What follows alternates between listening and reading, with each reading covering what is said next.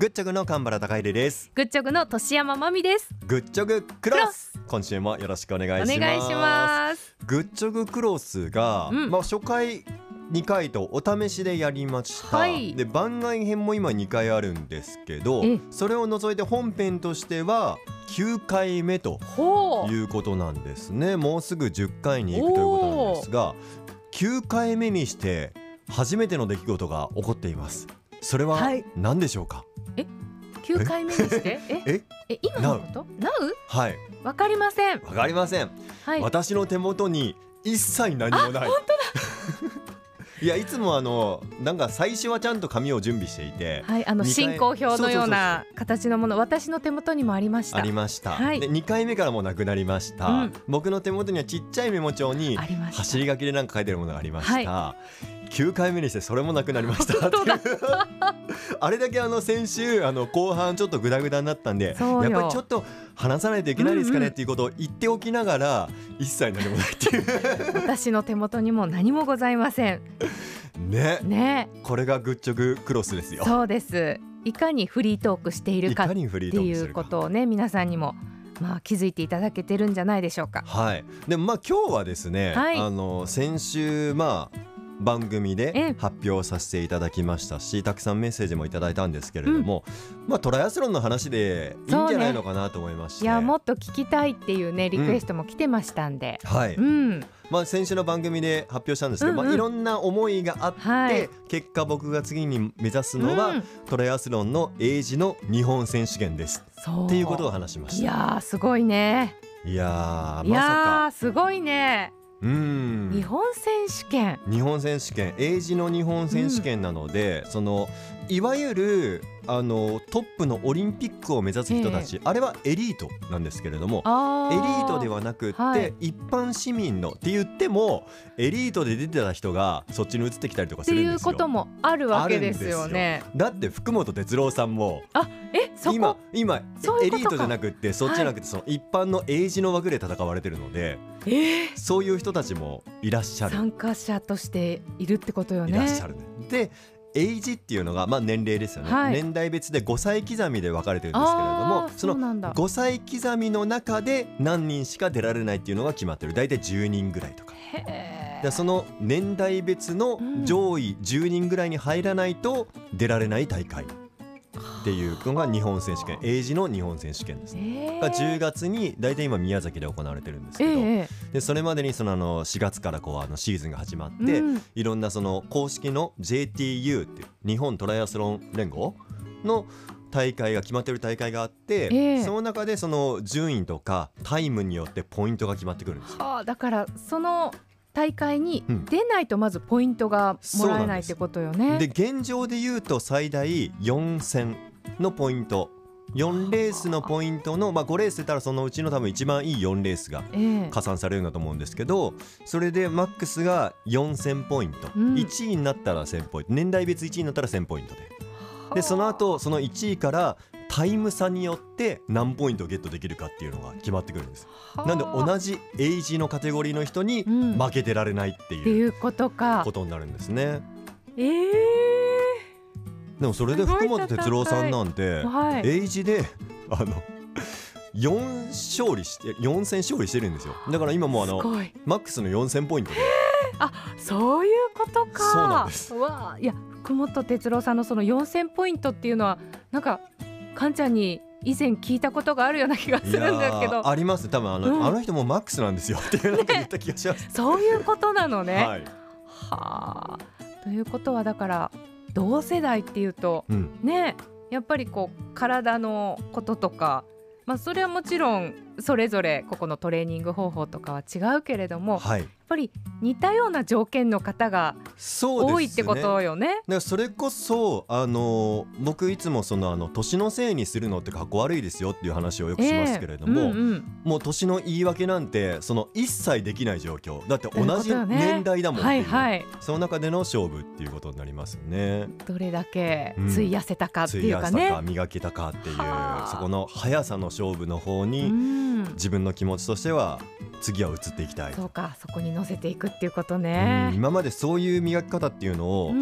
自分の人生でやったことがなかったあのあそうか。そうなんです。あの、へえトライアスロンも結局、うんうん。完走するのを楽しんでいたっていう。なるほど。完走するっていうことに関しては本当に速さいらないんですよ、うんうん。最低限の速さがあればよくってそれって本当にあのそういう勝負の速さの勝負で戦ってる人たちから見たら、うんうんうん。もうタラッタラタラッタラしてるような感情レベルってしまうってことか、そうか。そんぐらいの速さでも全然良かったんですけど。いや乾燥するのでも素晴らしいと思うんだけれどもそうです私からすね。いやでも本当乾燥、うん。でもか乾燥すればすごいって言われる競技だからこそここまで僕はスポーツ楽しめたっていう、そこでなんかこう一定の評価をしていたえだいたという、ええすごいねっていうのがスポーツで多分初めて言われたようなえことだったのかな。それであのスポーツにのめり込んでいって、うんうん。まあ、自分の目標としていたカイケトライアスロンスイム3キロバイク140キロラン40キロ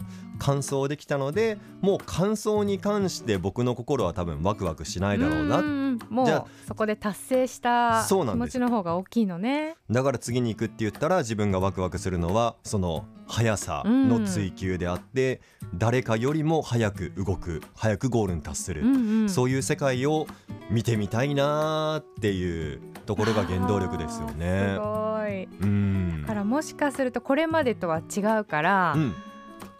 ねこれまでと違う挫折も味わうかもしれないじゃない。いやーそうでしょうね。そういうところへのこう恐れとかはない？恐れはないですね、うん。でももちろんその簡単に達成できないだろうなっていうのは思ってますし、なんか目標とするやっぱり速さっていうのがあって、ええ。最低限この速さに乗らないとその単体の種目で続けてやるって言ったらまた違うんですけど、うん。そもそも単体の競技でこの速さにいかないと達成できないよなっていう基準をどれも全然満たしてないので現状。じゃあまずそこに達するようにように。体作りとかトレーニングをこれから。していかないといけない。ほでプラス、うん。その全てを人生かけてやるわけじゃないーので、うんうんうん。1日1時間っていう。そうそうそれも言ってたよね、はい、条件のもとそういう自分が到達してないところに到達できる戦略を考えるっていうのは、はあまあ、また自分でハードルを上げたいんですよ。いや すごいよ でもやっぱりそのあの番組でも言ったんですけど、その全部をかけて達成できた時に達成感と後悔が同時に起こるようなことはやりたくないなっていうふうに。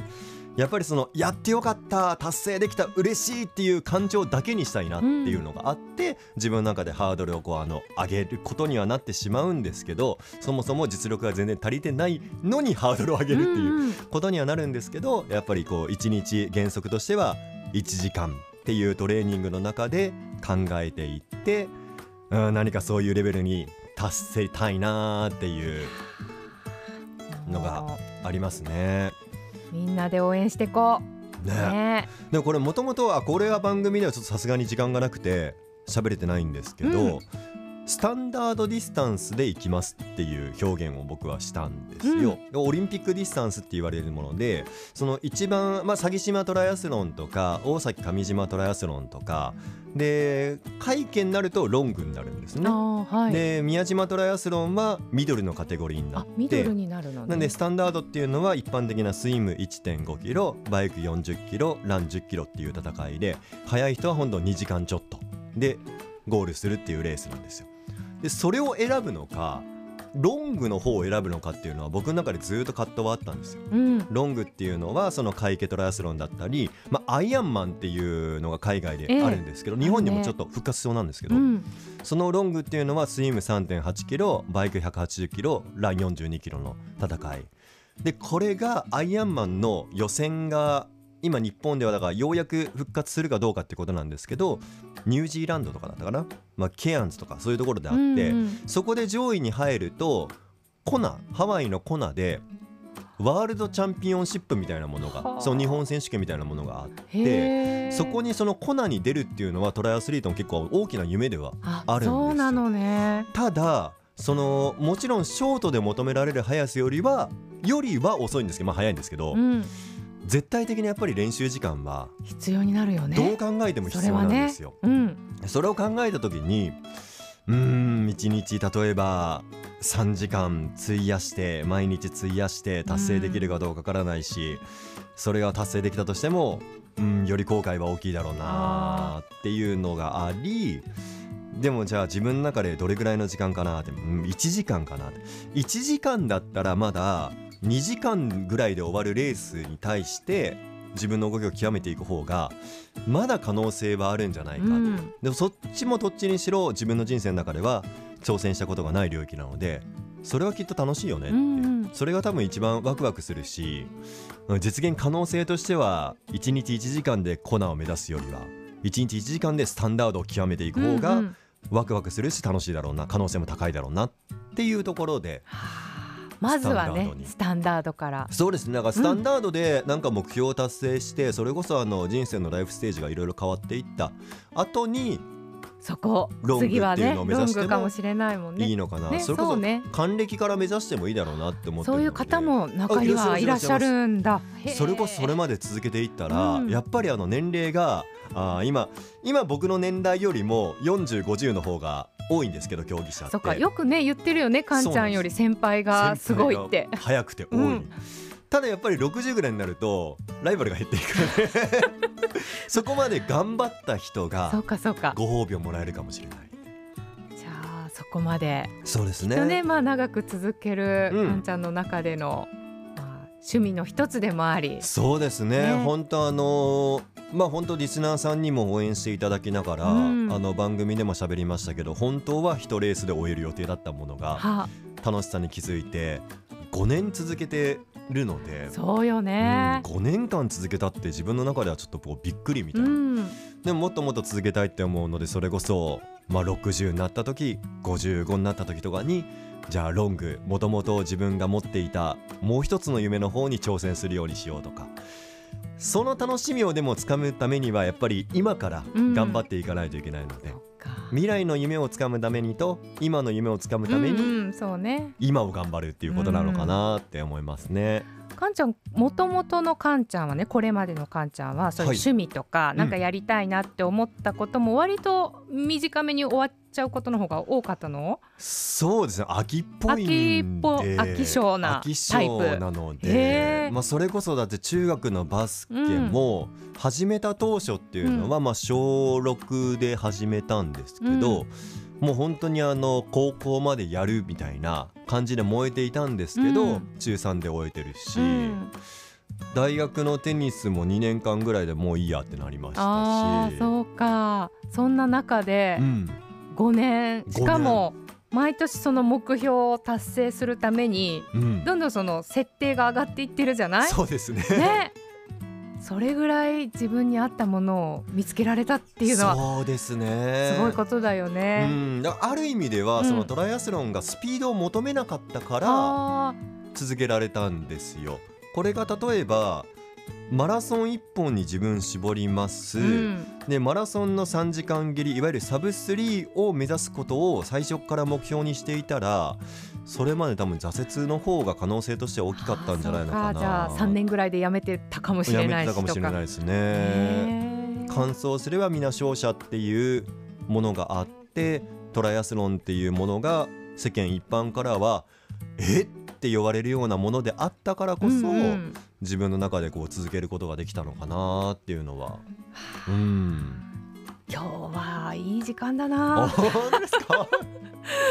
いやそのかんちゃんのさうん。宣言を聞いて、はい。すごく感化されているリスナーさんも私のもとにもメッセージいただいてたので今週、ありがとうございます。ねみんなそれぞれねあのライフスタイルも違うし、うん。時間取れる方もいれば、うん。そんな時間ないっていう方もいると思うんだけどでもそれぞれのその中で何か一つでもなんか自分に合ったものをね、うん。見つけて楽しめていけたらいいよね。うん。なんかやりたいことはやっぱり、やれる道を探した方がいい。そう私も思います。ううん、ダメだじゃなくて、うん。ダメなりにうん。なんか方法はあると思うから。ですね、うん。だから僕の今回の挑戦で言うと僕の中で2時間取ることはできないんですよ1日2時間取ることはできなくって2時間取れた方が絶対目標に夢に近づくのは分かってるけれども、2時間は取れない。でも1時間だったら取れる日も多いから1時間で目指そうっていうこれはやっぱりあのやれる方法を探した結果っていうことなので。でその1時間でじゃあどう達成するかっていうところうんうん。で自分がわからないんであれば、まあその本で勉強したりとかもいろいろあると思いますけれども頼れるところを頼って、そうね。う、ん、周り周りをい頼って。っぱいいらっしゃるからねかんちゃんの周りにはねそうですね。大先輩たちがね。だ同じようにその自分の思ってる分野で、うん。きっとあのあ1時間でできる方法もありますよっていう人もいると思うんですよ。そういうものを探して自分が本当にワクワクする方向に日々向かっていったらうんうん。楽しいんじゃないかなって、その通りでございます。思いますね。ね。えだからまあ番組を通してまたそういうね同じ、またそのトライアスロン以外のうん。趣味がある方同士でも、うん。なんかそういうアドバイスをし合ったりとかね。ね、こうメッセージを通してうん、紹介できたらいいな。うん、ワクワクする人生を送りましょう。ね、そうよ本当思う、うん。いや今週ほら清水浩二さんをお迎えして、はいはいはいはい、海うそう、海外旅行。うん、50を機にっていう話も聞いたばかりだから、はい、もうかんちゃんと清水さんに挟まれ私。今ちょっとメラメラしてます。お、え。いいですね。はい、じゃあ来週あたりでうん。ちょっと保留にしていたはい。海外旅行のおー。話、初めて海外旅行に行った時の話、うん、まずはまみさん編から来週はい。行っときますか？そうね。は初めて。初めそんなになんか私初めての旅行大したことがなかったかもしれないけど。じゃあどれかということで、なんかまあ海外のお話で、じゃあちょっと面白いものを。おハードル上げましたよまみさんも。ピ。ックアップ。あ面白いものがあったかな？ちょっとわかんないけど。まあ、うん。まあ何かお話できればと思います。ということではい今週はこの辺りでお別れです。せーの、ほなー